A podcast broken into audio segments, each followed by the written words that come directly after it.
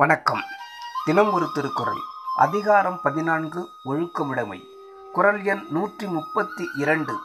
பரிந்தோம்பி காக்க ஒழுக்கம் தெரிந்தோம்பி தேரனும் அகுதே துணை. பொருள் ஒருவன் நல்லொழுக்கத்தை விரும்பி காப்பானாக.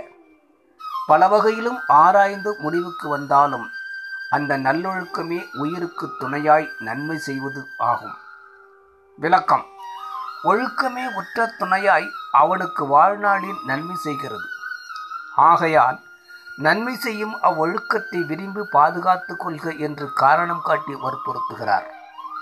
தீயொழுக்கத்தால் வரும் பகை பழி பிணி முதலியானவற்றை தடுத்து அனைவரையும் நண்பினராய் நோயின்றி புகழோடு வாழச் செய்வது நல்லொழுக்கம் என்பது குறிப்பால் பெறப்படுவனவாகும் என்று விளக்குகிறார் தெய்வம். புலவர் திருவள்ளுவர்.